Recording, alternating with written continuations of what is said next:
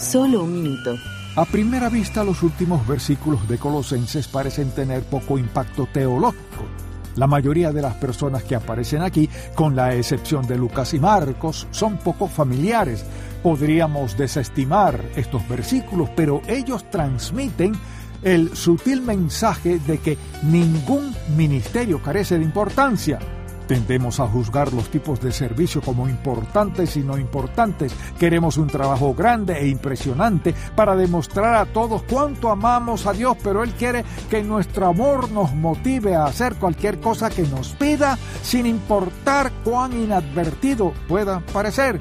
¿Qué le está diciendo Dios que haga a lo que usted está resistiéndose? Si hay algo Arrepiéntase de su orgullo y humíllese para hacer todo lo que Él desea. Para más información, visite encontacto.org.